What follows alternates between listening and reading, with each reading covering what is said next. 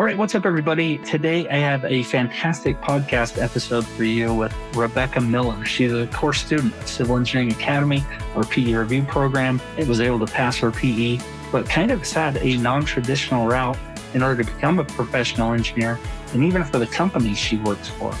She earned her degree in physics and mathematics, found her way into structural engineering, worked in the power delivery side doing transmission engineering, and connected actually by listening to a previous podcast guest and learned really the why behind everything going on in her world and how she ended up working for a technology company, RISA RISA 3D, and doing instruction for them, teaching how to use that program while being remote. So it's a fascinating journey that she has. There's a lot in here to unpack. Maybe your route into what you want to do is a little untraditional.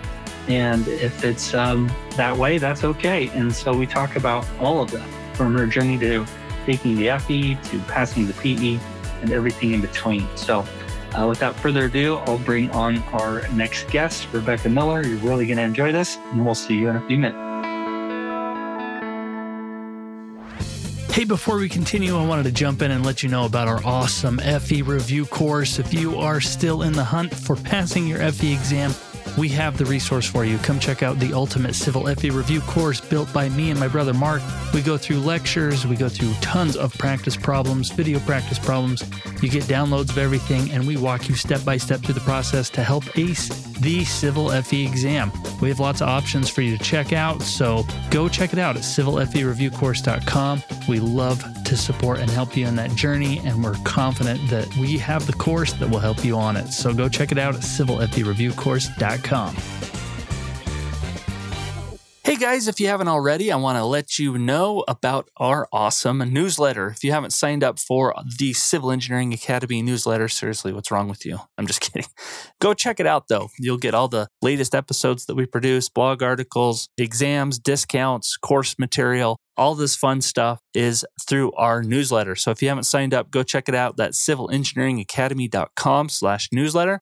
You'll be taken, go sign up and uh, you'll start getting our fun newsletters that we send out usually once a week. So go check it out, civilengineeringacademy.com slash newsletter and go sign up. All right, we are up and running. Rebecca, thank you so much for joining me today on the Civil Engineering Academy podcast. Yeah, you're welcome. I'm excited to be here. Yeah, I'm excited too. I think you work for a fun place. I'm excited to hear about your experience. You were also a previous course student of our PE course, so we're excited yeah. to talk about that. I always kick these off just kind of asking how you found yourself into civil engineering in general. Why was this the route you chose? And maybe any challenges or that you had on the way. For sure. Yeah. So I feel like many engineers, I was interested in math and science kind of early on. So I feel like professors, teachers, whatever have you, like they're always like, oh, you should consider engineering. So early, even in high school, that was kind of in my mind that, oh, yeah, I'm interested in this. But um, I also played hockey and wanted to play in college. So I had kind of a, I don't know, like unique interests in how do I go to school for engineering and also play hockey. I was a goalie and I wasn't quite like division one level. So, you know, you kind of have to make a choice there. So right off the bat, I went to college that didn't have engineering as an option so that I could play hockey. And so right away, there's kind of just a little bit of a unique path. A lot of colleges like that will offer like a 3 2 program option where you can do three years of like a science degree and then do two years of engineering at like an ABET accredited university, finish up your degree that way. So that was kind of like proposed to me early on. I was kind of against the whole, oh, five years of school to just get like my undergraduate degree. So I think one theme that's kind of come up for me is just having this like non-traditional path and this non-traditional background. So what I ended up doing was um, getting degrees in physics and math. So graduated with those degrees. And while I was doing that, because I went to Concordia College in Moorhead, Minnesota, we're by North Dakota State University in Fargo, North Dakota. And we had this program where you could take classes there as well as part of your curriculum. So I could take my introductory engineering classes while I was pursuing my physics and math degrees. So I finished up school that way and then actually went right into the master's program at the University of Minnesota because I had those courses done already kind of had to like really advocate for myself on, yeah, I don't have this traditional background with my degrees, but this is what I'm planning to do. So in the long run, it worked out really well for me. went got my master's in structural engineering did like a research based approach to that and then was able to you know start working right after grad school one thing that that really played a big role in was like the PE consideration. So when you have that non-traditional background, you just have different rules and regulations for the experience requirements.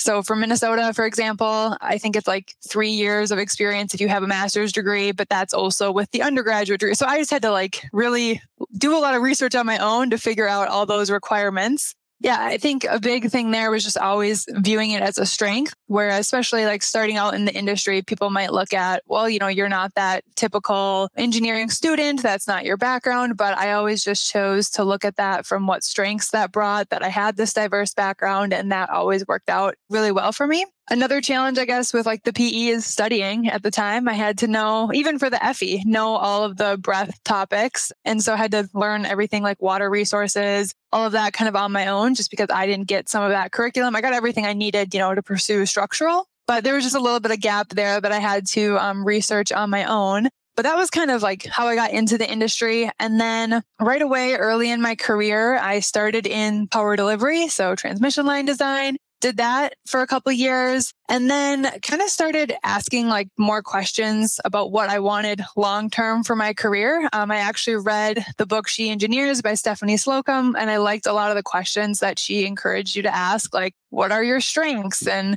how do you figure out how your career fits with your life? And at the time, uh, I was commuting like really far to work, and my husband, who's also an engineer, was in a remote position where he travels and kind of worked from home. And so, about six months before COVID, I was kind of like, I really want to work remote. How do I make that happen? And that was really rare in our industry. So, again, it was kind of time to look for something a little bit non traditional. I ended up for a little while doing some work doing like technical editing for engineering research because I wanted to be able to use my background and kind of contribute still to engineering, but just had some life goals and things that just didn't fit with kind of commuting as far and things like that. And then, as you would know, six months later, everyone was working from home. And while there was like you know, negative sides to COVID. For me personally, I think it really just opened up a whole new world of positions being available. And so since then, I've kind of transitioned now into the role I'm at with RISA. So RISA is a software company. Um, structural engineers out there, a lot of you are probably familiar with us, but just kind of your main like structural analysis and design software. We have like RISA 3D,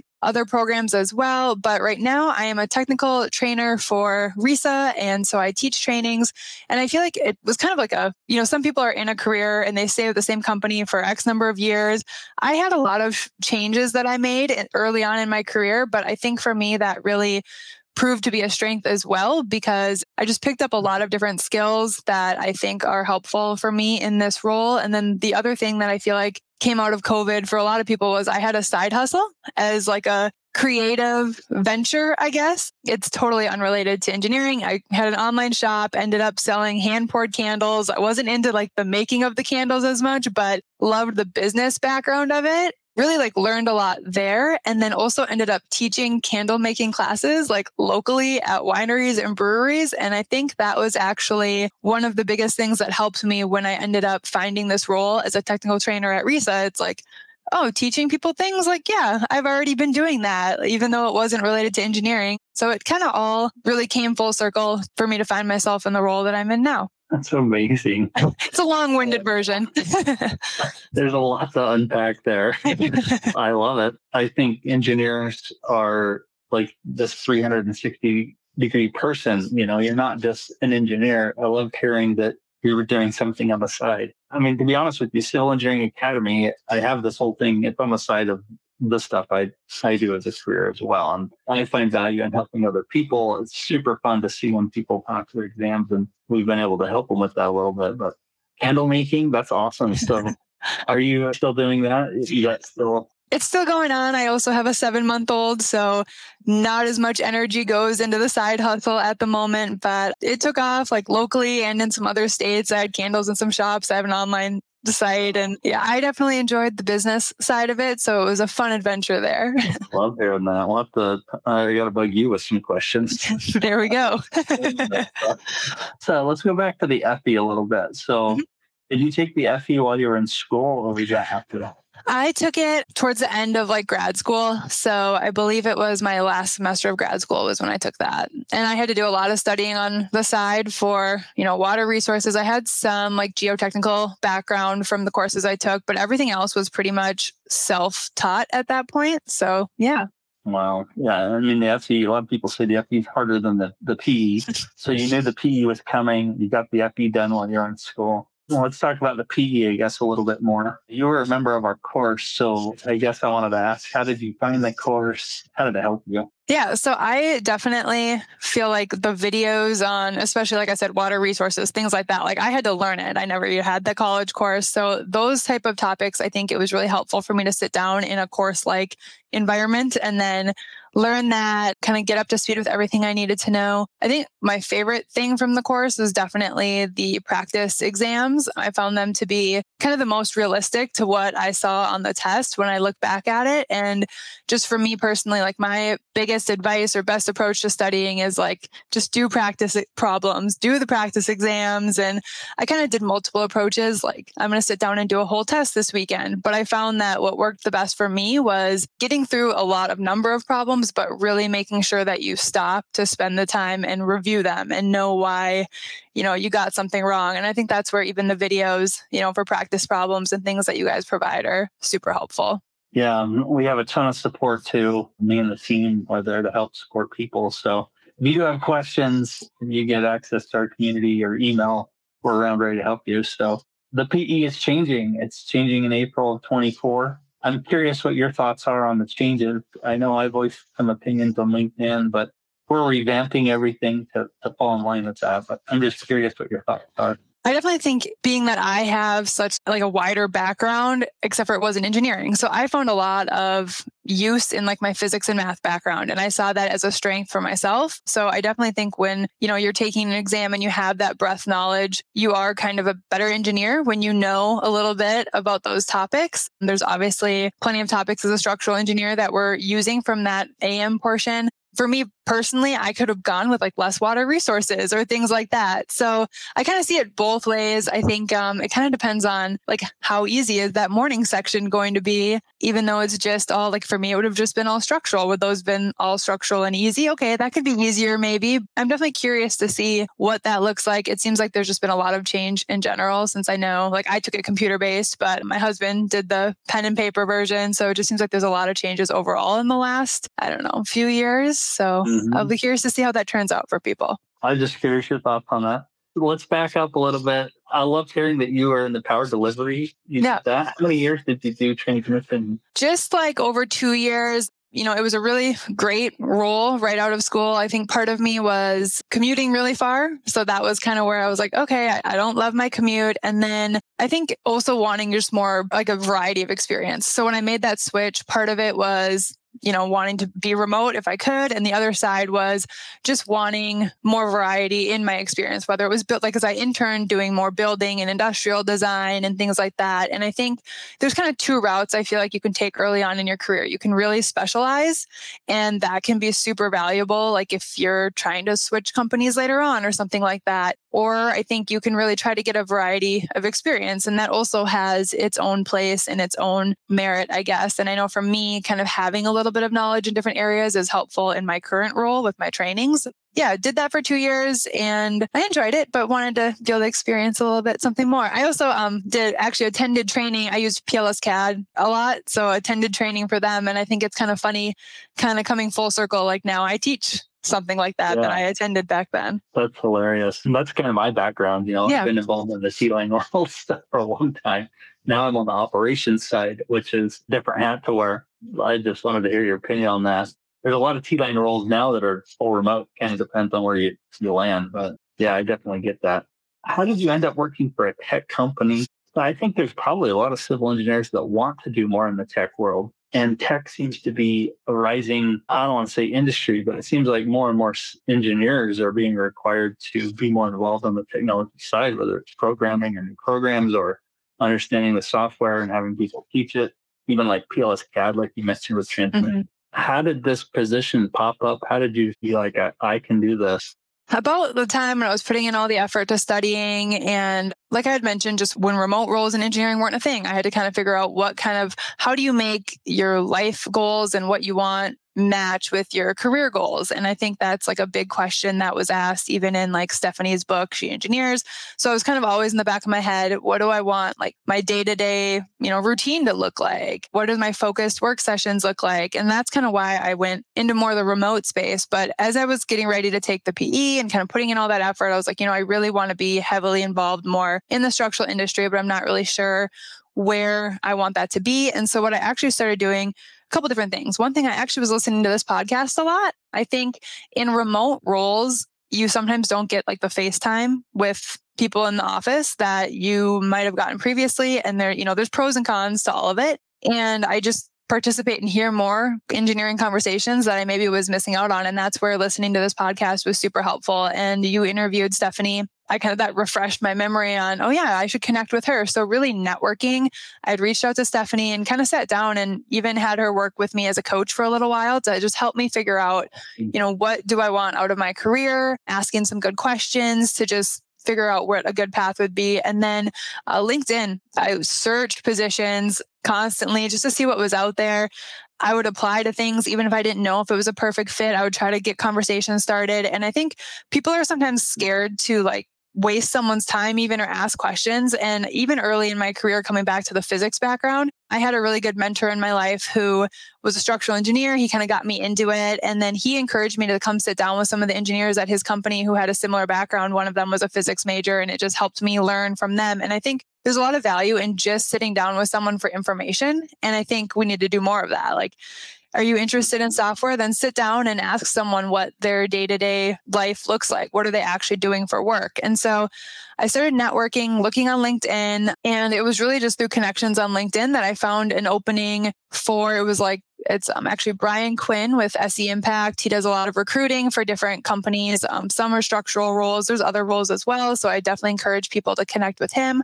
I sat down with him like virtually, and he was the one who was actually hiring for RISA. And mm. I even sat with him and just talked about, you know, what am I looking for in my career? What openings does he know about right now? And that is what actually linked me with RISA. And I think the other cool thing is it is actually such a small world because Stephanie ended up knowing Amber, our CEO at RISA, and Brian knows all of them really well. And so it's just networking can do a lot more than people give it credit to. And especially if you are remote or maybe you're looking for something that's not just your local group of engineers, virtual meetings can be great to spark mm-hmm. those conversations. So really it was just me getting more clarity on what I'm looking for for in a career and then just making connections with people and having those conversations to help flesh out some of those details. Really ended up landing in this position that when I look back on it now I'm like, "Oh, that was kind of a perfect fit. It took everything I'd been mm-hmm. doing and was a good find."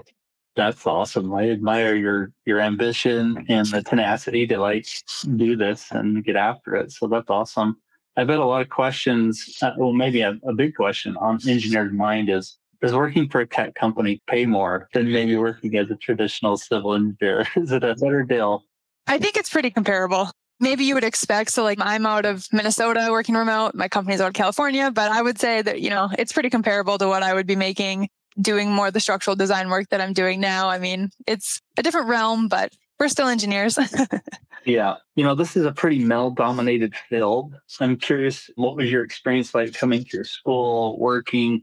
Did you have any bumps in the road? Or what advice would you have for other women considering jumping into the field? Yeah, I mean, I think you just really have to be confident and know your worth. Like I said, I had a different background, but I just thought to view it as a strength. I think also kind of like being a hockey player. That's kind of a male dominated, you know, path as well. So I've always almost just saw myself more like in competition with the boys always. And my husband's an engineer. And so I would say I almost was less aware of like that I need to be different. It works to my benefit in some instances. But I do think it's interesting to me to just see the number of engineers that I interact with. Even now, doing trainings, I'm sitting down with like anywhere from 20 to, I don't know, 50 people a month, maybe more virtually that I'm connecting with and just kind of broadening my network that way. And obviously, it is a male dominated field, but I'm actually connecting with a lot of females in the industry and it's fun. So I just think, you know, know your worth and be confident. And what's the difference? do, you, do you still play hockey? yeah. So I did up until I got pregnant with my son. And who's now seven months. So I haven't put skates on again since then, but that's awesome. Oh man. Well, I know people in Minnesota. I work for a company that was out of Minnesota. I don't hear an accent. What's going on? So if you get me to say roof or bag or any of those, then it comes out. One of our trainings, I'm putting let's put loads on the roof, and I keep getting made fun of for how I say it. So it comes out a little bit. so funny. Well, uh, maybe we could back up a little bit to the PE exam. Mm-hmm. Do you have any tips, advice uh, that you would give? I mean, you mentioned practice exams and things of that nature, but was there any something that surprised you on the exam that maybe people could be aware of on this exam? Yeah, I think the biggest thing is like going in with a confident attitude. I think a lot of people can get more like anxious about test taking. When I was talking with Stephanie, she had recommended the book The Gap and the Gain, and it's kind of about like focusing on the wins and the gains every day and just having that mindset versus getting caught up in like what you haven't accomplished yet. And I found that really helpful starting like my career at RISA. There was a lot to learn. So focusing on everything that has gone well versus like when you're studying, I mean, if you focus on, yeah, I've done X number of problems and I feel really good about it. Like at the end of the day, you can still feel like, oh, I didn't touch this topic or I didn't get as much time on. You're never going to feel done studying. So I think if you can really just focus on, you know, how much you've accomplished, I think you can go in with a little bit more of a confident attitude because a lot of it is kind of, if you've sat down and you've put in the time, it's kind of more of just like a mind game at that point. You know, you need to be able to show up and be confident. The other thing that I think would be really helpful is for me personally, like RISA software. If you're using like our program RISA 3D, you can draw in like a beam or draw in a moment frame, add some load, and you can animate it to look at the deflected shape or look at all the moment diagrams. And that's something that I think, you know, you're getting that in your experience in whatever you're doing for your career. And that's going to help you in the PE exam, especially that afternoon session if you're in structural but I just think using like no matter what industry you're in, use your software or what you're doing in work to really help you kind of study and learn more of the conceptual problems. I think that's kind of not given enough credit that you're learning every day at work and kind of use what you can to help with those, you know, understanding those concepts. That's awesome. Great advice. Great tips. If anybody does need help, come check us out. For sure. And that's the thing. You're giving people like the video on how to do something. You're really helping with that concept, the conceptual problems. I think being able to listen to someone talk through that is like super helpful. Yeah, I agree. And, you know, with the new changes coming online, I know people are pretty anxious about that, but there's still engineering topics. There's still topics that are not going to change really much over time. Um, you know, as long as you're putting in the effort to practice and do problems, then I think you're going to be okay. So, yeah, the changes are and the other thing I would say too is one thing I've found really helpful as I'm preparing to teach people in trainings, I'm realizing how much I learn when I'm preparing to teach I mean, because obviously, if mm-hmm. you're teaching, you really need to know material well. So if you're studying, at the end of the day, like don't make it just about I sat down and I did that problem. See if you can explain it to someone else or if you can write it up on a whiteboard or on a piece of paper. And I think if you're saying something out loud or trying to go through the mindset of like, I need to be able to teach this to someone else, I think you just learn a lot more and retain a lot more information that way. And I've almost learned that after the fact that that would have probably been even more helpful when studying. Yeah, it's funny you say that because when people ask me questions about how do I study for theory problems, because I mean, they can ask whatever they want in any topic. And, you know, I could give you a hundred different problems to solve and it's not going to be what they ask you on the exam. But if you go through problems and maybe you act like a teacher, maybe think about a problem differently. How would you word this problem as a theory problem? How could you take this example? Maybe it's a conceptual problem. I don't know what it is. Reword it and re- make it a theory problem. Well, Rebecca, this has been super fun. I think your path to where you're at has been really interesting. I love hearing your background, everything that's going on. And as a previous student of the course, that's been fun to talk about as well. So, congratulations on everything going on in your life. Thank you. Yeah. Do you have any last second tips for anybody, whether it's passing the PE or maybe even someone that wants to follow a similar path as you? Uh, any tips for them? I would say, like, when it comes to your career, uh, really just kind of having like a why, like what's important to you in your life. How do you match your career to that? I think is really, really important. And just you know, leverage your strengths and network because that's kind of, I think, when you put a lot of time into that, then later on in your career, you can find yourself in a position that feels like a really good fit for you, the way I feel like I'm a good fit in the role I'm in. And I think that's what everyone wants at the end of the day is just to really enjoy how they're spending their time and also not to get bogged down in that you have to follow like a traditional engineering path. I think that with whether it's remote work or different positions that are available, there's just a lot more options out there for how you can use your engineering experience. So don't be afraid to be stuck in one direction and kind of look for different ways you can use that background. Fantastic. And if our audience wanted to connect with you, what's the best way to connect with you if they want to reach out? I'm on LinkedIn a lot, so feel free to connect on LinkedIn. That's just Rebecca Miller working for RISA, so you should be able to find me there. Sounds great. Rebecca, thanks for doing this with me. Hope you have a great day. Yeah, you as well. Thanks so much. Hey, thanks again for listening to the Civil Engineering Academy podcast. Thanks for joining me today. If you want, please leave a review or a comment or a like. They definitely go a long way. And share it with a friend because why not? It helps. Hey, if you're interested in becoming a guest, feel free to shoot me an email, isaac at civilengineeringacademy.com. And if you know anyone or yourself personally, definitely check out our website, civilengineeringacademy.com, where we can help you on your journey to become a professional engineer, whether that's to help you pass your FE or your PE, or just get great career advice. And if you're interested in becoming a sponsor of this podcast and have an amazing outreach to other civil engineers, also shoot me an email and we'll be there to help you. Anyway, thanks for joining me today, and we'll see you in the next one. Bye.